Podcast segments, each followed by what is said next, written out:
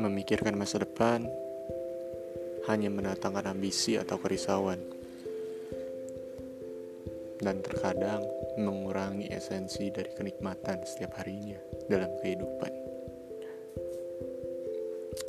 Semoga saja suaraku bisa menenggalkan setiap ambisi dan kerisauan yang bisa membuatmu hilang esensi pada setiap harinya. Aku Bayu.